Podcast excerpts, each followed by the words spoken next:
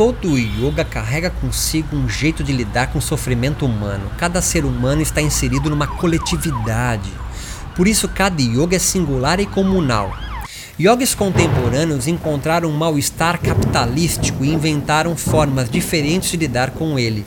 Alguns associando-se a eles, outros como se não existisse ou fosse passar algum dia, e alguns poucos ficam, resistem e lutam. Foi um yogi budista do Vietnã, Thinahan, que atravessado pelo sofrimento da guerra que explodia fora dos muros do seu templo entre os anos 60 e 70, que melhor, que melhor lidou com o mal-estar do capital e inventou um mindfulness, um modelo de cura ao ódio capitalista. Não por coincidência, esse jeito comunista de jogar e meditar foi capturado pelo capitalismo e hoje é comercializado para aumento de performance e gestão do estresse contra os infortúnios da aceleração cotidiana que eles mesmos veneram e inventam todo dia.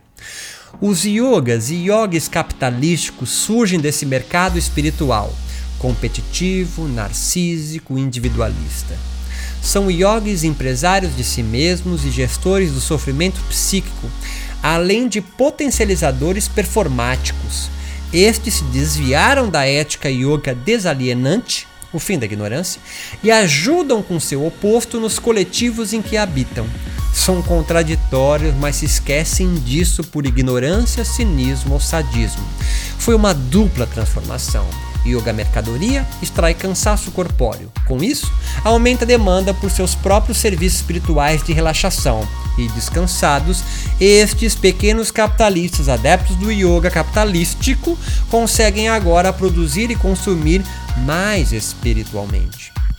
O estresse se transforma num novo klesha ou obstáculo do yoga. O relaxamento, seus samadhis e Moksha Nirvana se cristaliza numa espécie de busca por uma homeostase divina. Fecham a ética dos adeptos da confraria yógica do capital. Mas enquanto os yogas capitalísticos analisam o lixo espiritual de suas neuroses e os yogas conservadores mantram ao retorno de seus passados imaginários e paranoicos, os nômades resistem e lutam inspirados por monges vermelhos do Vietnã e outros que insistem em viver suas alteridades apesar de. Atualizem vossos títulos, é esse ano.